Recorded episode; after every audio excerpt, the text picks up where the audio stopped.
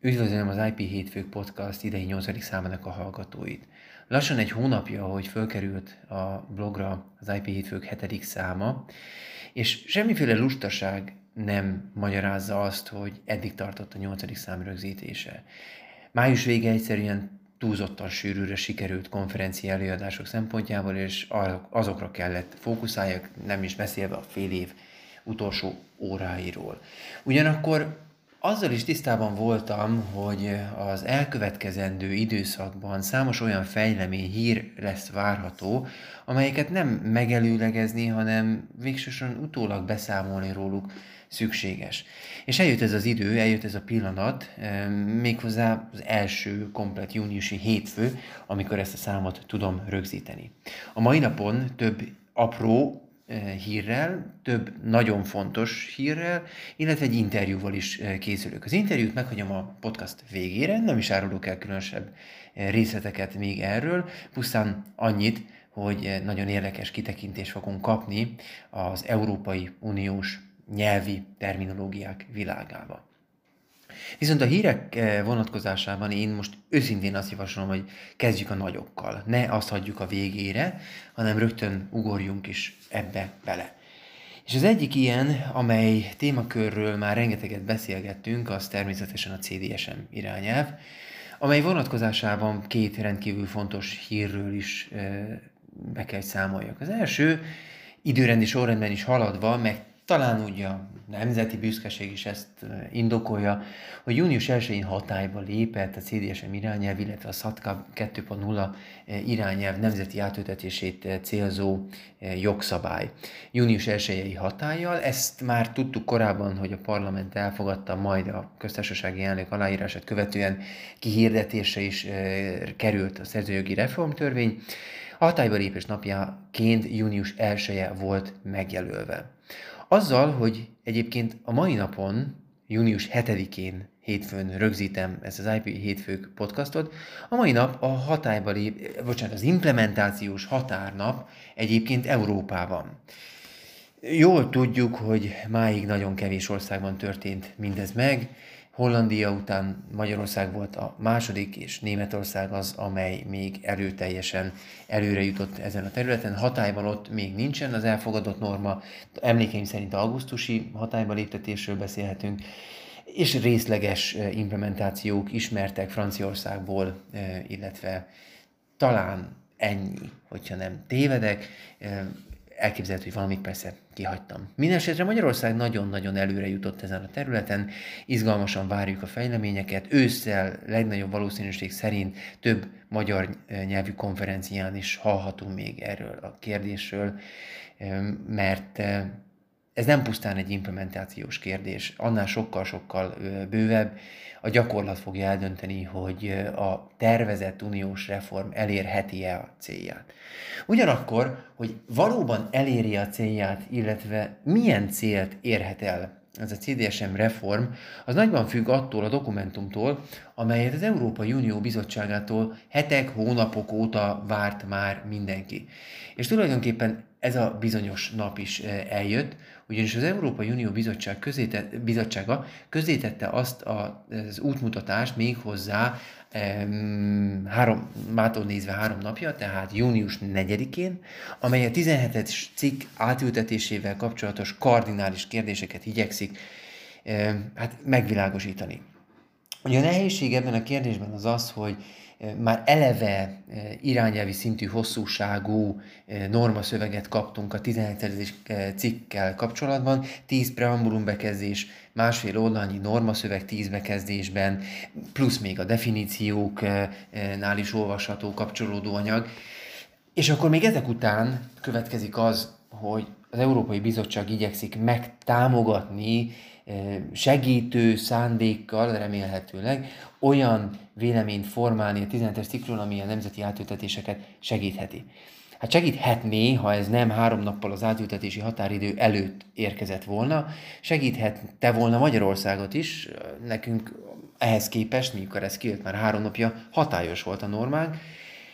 Minden esetre megszületett ez a dokumentum, még egészében nem átmódon van átolvasni, ezt bizonyosan külön fogjuk kommentelni a blogon. Gyors átfutás alapján viszont például egy rendkívül fontos megállapítás kiolvasható ebből a dokumentumból, ez szerint a 17. cikk nem sui generis rendszer, mint ahogy azt jó néhányan próbálták érvekben megfogalmazni a szakirodalom keretében, hanem lex specialis, vagyis az infoszok irányelvben megfogalmazott norma környezethez képest speciális szabályanyagot tartalmaz. Vagyis az infoszok egészében alkalmazandó azon esetek és részletektől eltekintve, amelyek az új CDSM irányelven olvasható.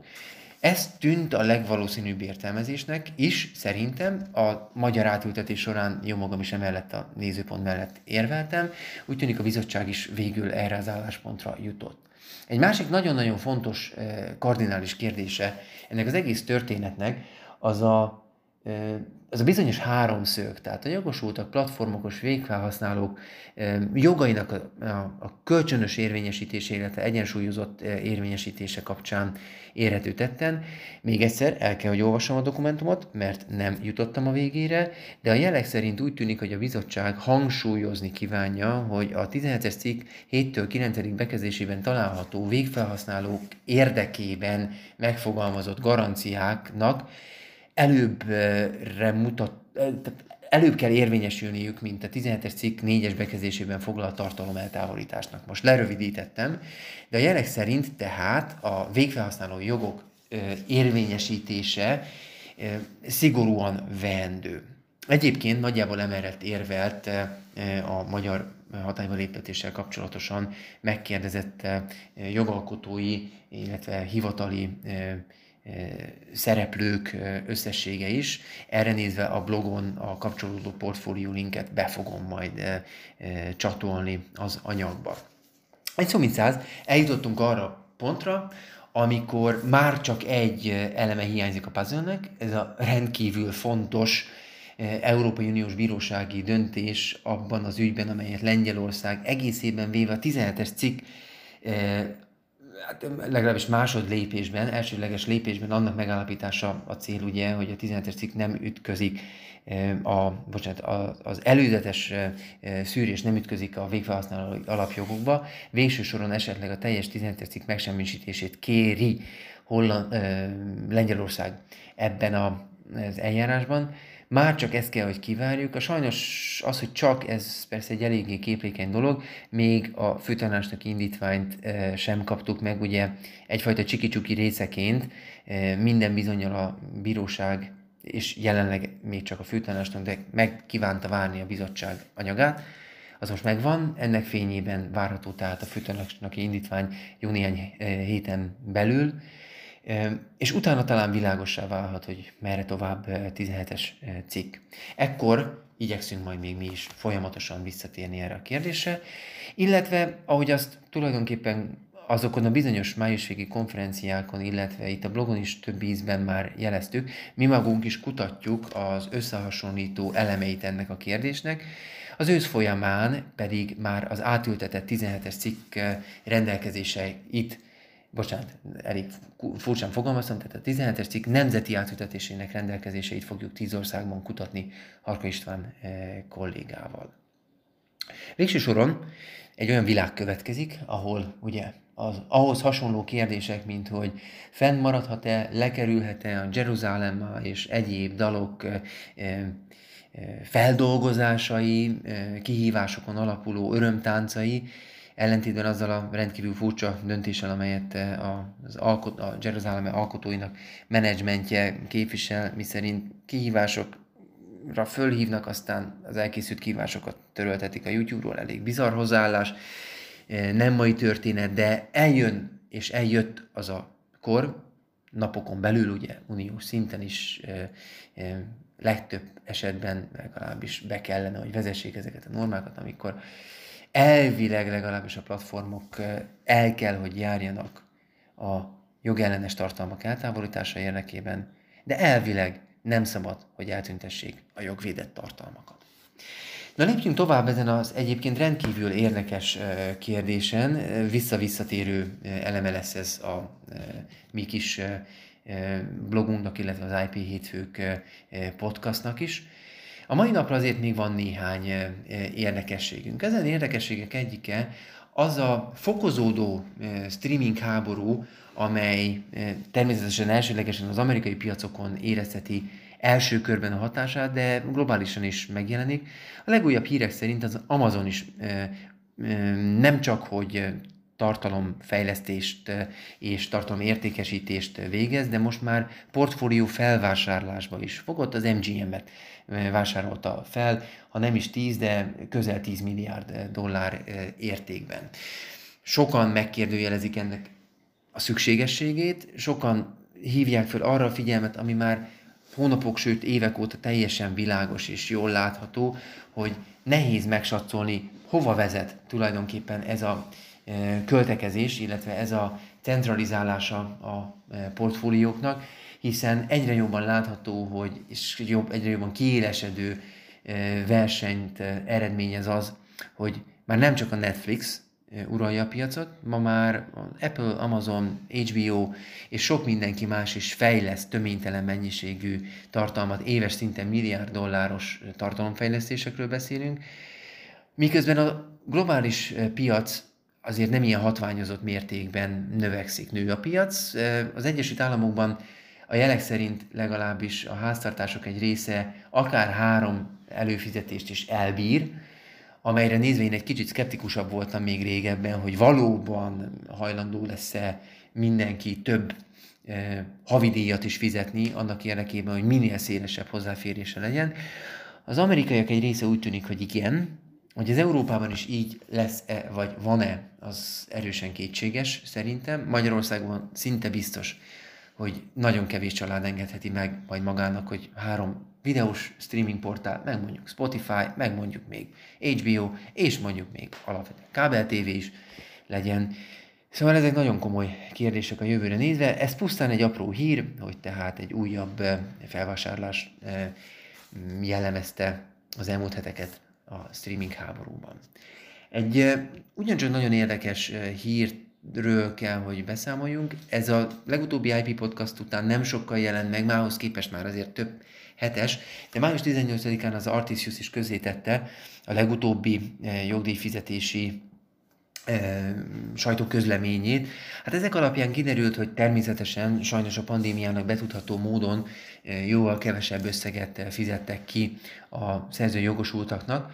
Az, hogy most éppen Majka miképpen szitkozódik, hogy neki szerintem mennyivel több járna kontra mások, ezzel én nem tudok foglalkozni. Az sajnos sajnálatos körülmény, hogy, hogy igen, egyre kevesebben jutnak hozzá viszonylag kevesebb összeghez.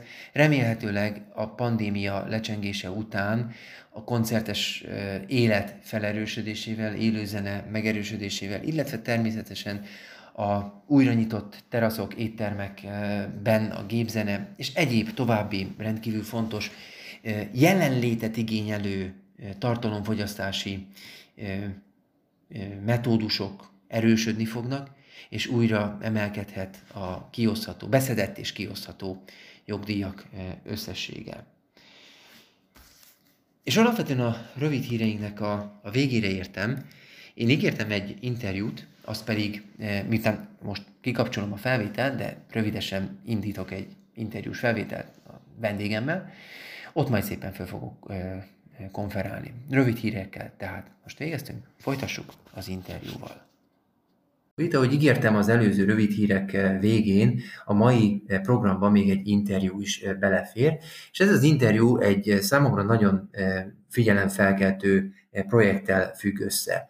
A program, amelyet Jureminek neveznek el, kiváló magyar szakemberek által lett létrehozva, annak a céljából, hogy a jogi szaknyelvet könnyebben megismerhetővé és fogyaszthatóvá tegye bárki számára. Gondolunk itt elsődlegesen az Európai Uniós jogforrások megértésére.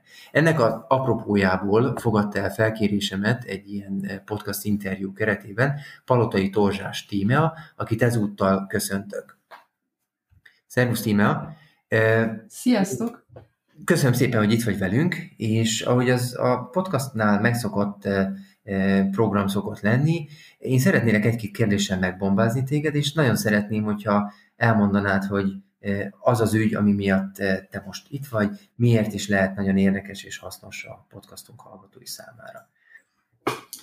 Köszönöm szépen, hogy meghívtál ide a podcastba, és nagyon szívesen beszélek nektek a Juramiról egy kicsit.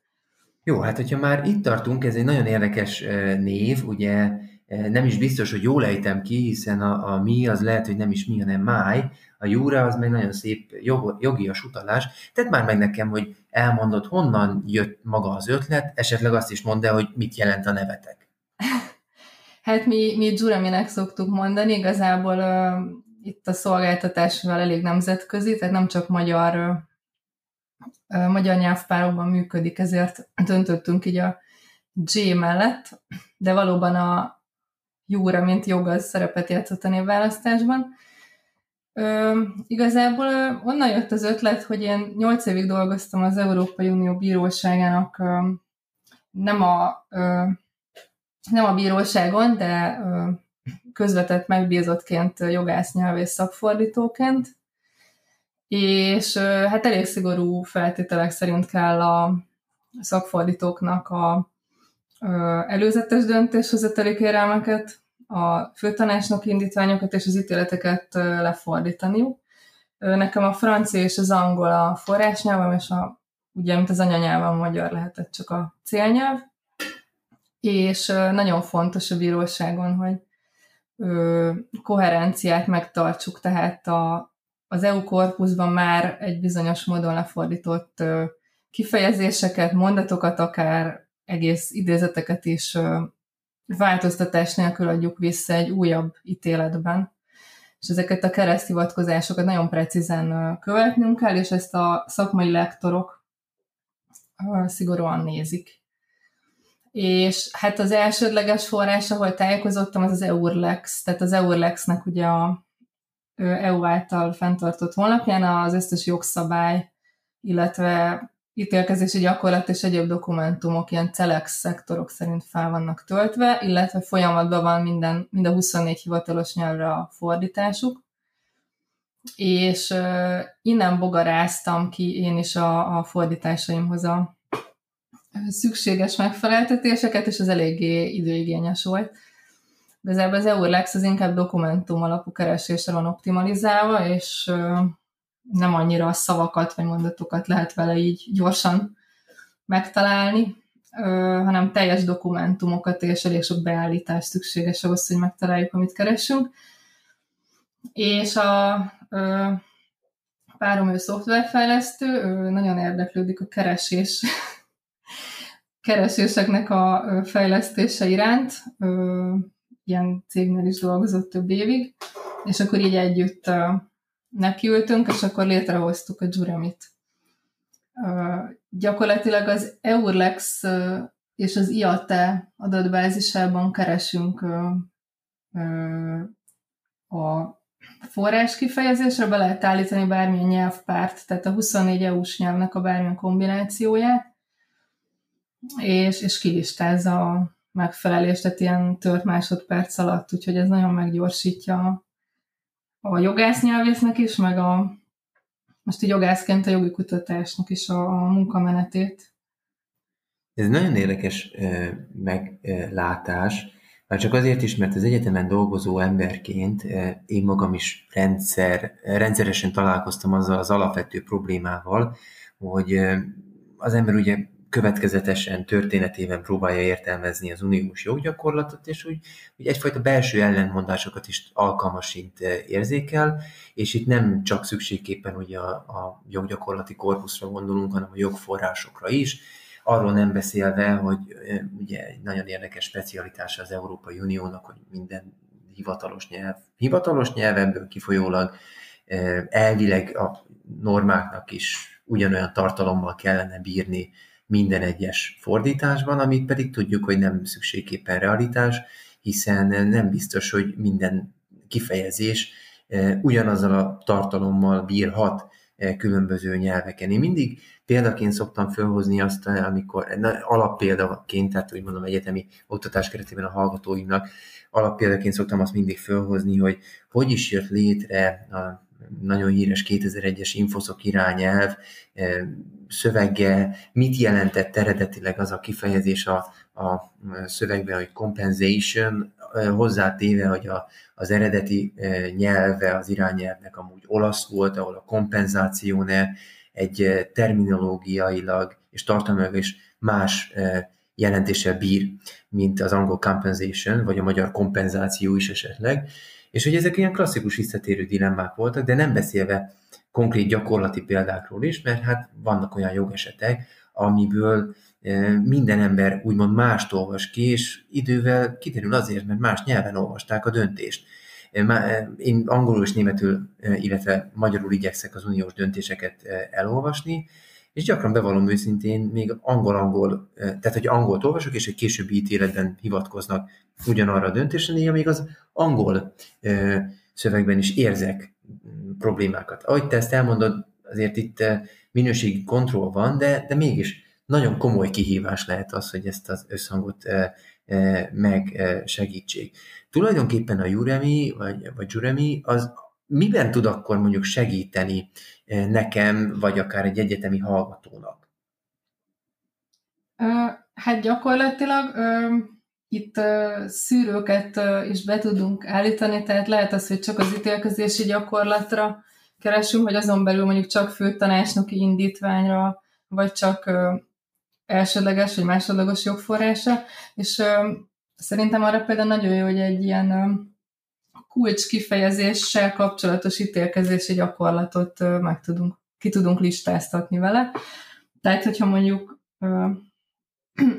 beírjuk azt, hogy jogkimerülés, például mondjuk, hogyha ezt magyar, magyar-angol viszonylatban írjuk be, akkor azokat fogjuk csak látni, ahol már magyar fordítás elérhető. Uh-huh, De ha minél szélesebb körül eredményt szeretnénk, akkor mondjuk a francia, vagy német, vagy angol, tehát ezeknek a nyelveknek a valamilyen kombinációját javaslom, mert ugye ott van a leghamarabb készen a fordítás.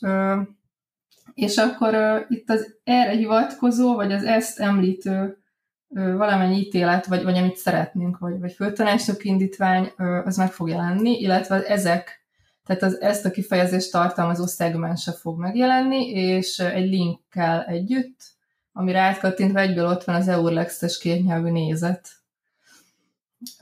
És ez, ez szerintem nagyon hasznos. Én védjegyjogban néztem konkrétan most legutóbb ilyesmit összetévezhetőséggel kapcsolatban, és nagyon gyorsan meg lehet találni olyan ítéleteket, ami, ami érdekes lehet, az alapján a fogalmkör alapján, mit keresünk. De ügyszámra is lehet, tehát azt, azt is megtehetjük, hogyha az ügyszámra keresünk, hogy az ügyszámra hivatkozó más ügyek, vagy pedig az azzal kapcsolatos, most már a, az előzetes döntéshozatali kérelmek is fenn vannak. Uh-huh. Tehát így végig lehet követni a, a kérelmet, utána a főtanácsnok indítvány, majd az ítéletet. Ez azért hangzik egyébként nagyon izgalmasnak, mert eh, az egyik átlagos jogászi probléma az ugye az lehet, hogy eh, hogy találok még forrásokat. Van egy álláspont, van egy esetleg egy ellentétes álláspont, és hogy, hogy ez hogy jelenik meg, eh, melyik álláspontot képviseli melyik szerv, melyik személy, stb. És azt is tudjuk, hogy a főtanásnak indítvány nem minden esetben fogadja el például az Európai Unió Bírósága is.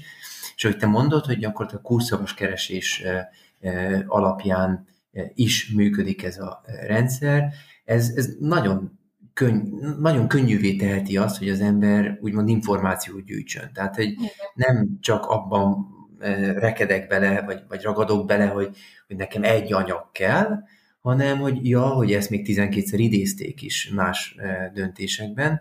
Ez gyakorlatilag szakdolgozatíró hallgatóknak, de akár ténylegesen kutatóknak is nagyon izgalmasnak e, hangozhat.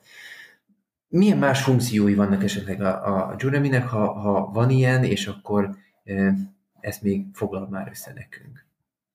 Hát ehhez még csak annyit szerettem volna hozzátenni, hogy a, például, hogy kipróbáltam például ezt a most aktuális témát beírtam, hogy online platformok felelőssége, és erre egy számomra új dokumentum, egy ötös szektorbeli, tehát ezek az előkészítő dokumentumok, amik a jogszabály előkészítésé és a körében a bizottság által kerülnek kibocsátásra. Itt egy egész hosszú elemzés van a, az bizottság iránymutatásaival, tehát hogyha valaki el akar mérni egy témát. Kiderült, hogy pénteki anyag már rajta is van, mert hogy pénteken adott ki az Európai Bizottság. Ő nem, ez egy régebbi. Ez még régebbi. Pont a mai IP hétfőkön említettem, hogy a bizottság pénteken tette közül azt a uh, guideline, guidance-ot, bocsánat, tehát iránymutatást, ami a CDSM irányelv 17-es cikkével kapcsolatos 27 oldalas anyag. Már azt hittem, hogy az is rögtön a rendszerben van, de, de, de ez nagyon hasznos, tehát hogy, hogy ki tudunk tekinteni tehát a joggyakorlaton túl előkészítő anyagokra is. Igen, és még ami, ami hasznos, az, az a terminológia, tehát szerződés készítésnél is esetleg, vagy ha memo írásnál, hogyha néha bizonytalan az ember, azért mégsem a anyanyelvi szöveget, hogyha például idegen nyelven készít jogi összefoglalást, hogy a helyes terminológiát meg tudja találni, akár egy egyszavas kifejezésre is, vagy mondatokra is lehet keresni, és ami itt még fontos, mi a, az IATE, azt nem tudom, hogy a hallgatók ismerik, az Interactive Terminology for Europe. Ez a EU-nak a terminológusai gyakorlatilag így kézzel állítanak össze egy ilyen tézauruszt. Ez a leggyakoribb, hasznosabb ilyen EU-s kifejezéseknek a tára, van egy honlapjuk is, ott is lehet keresni, ezt, ezt mi is megjelenítjük. És, és ezekben az a jó, hogy ezek nagyon sokszor lektorált nyelvi szakemberek által így tüzetesen megvizsgált, és még az adott tehát az országnak a jogrendszerével is összevetik, hogy értelmes legyen ez a fordítás, tehát ez egy ilyen kutatás van mögötte, és hogy, hogyha ezt alkalmazzuk, akkor az nagy valószínűség egy korrekt terminológia lesz. Hát ez nagyon-nagyon jól hangzik, és csak annyit tudok mondani, hogy bármely hallgatója, akár podcastnak, akár egyetemi hallgató, hogyha valóban nemzetközi karrierben gondolkodik, akkor ez az első lépcső kiinduló pont kell, hogy legyen, úgy gondolom. Tímea, nagyon szépen köszönöm. Én a blogon a weboldalatok linkjét majd közzé fogom tenni. Én nagyon bízok abban, hogy egy-két eh, jogász, nyelvész, eh, eh, illetve általában véve a Európai Uniós jogiránt érdeklődő személy el fog tudni látogatni az oldalatokra, talán ennek a kis podcastnak is köszönhetően. Úgyhogy köszönöm szépen, hogy elfogadtad a meghívásunkat. Én is köszönöm szépen. Sziasztok! További szép napot neked!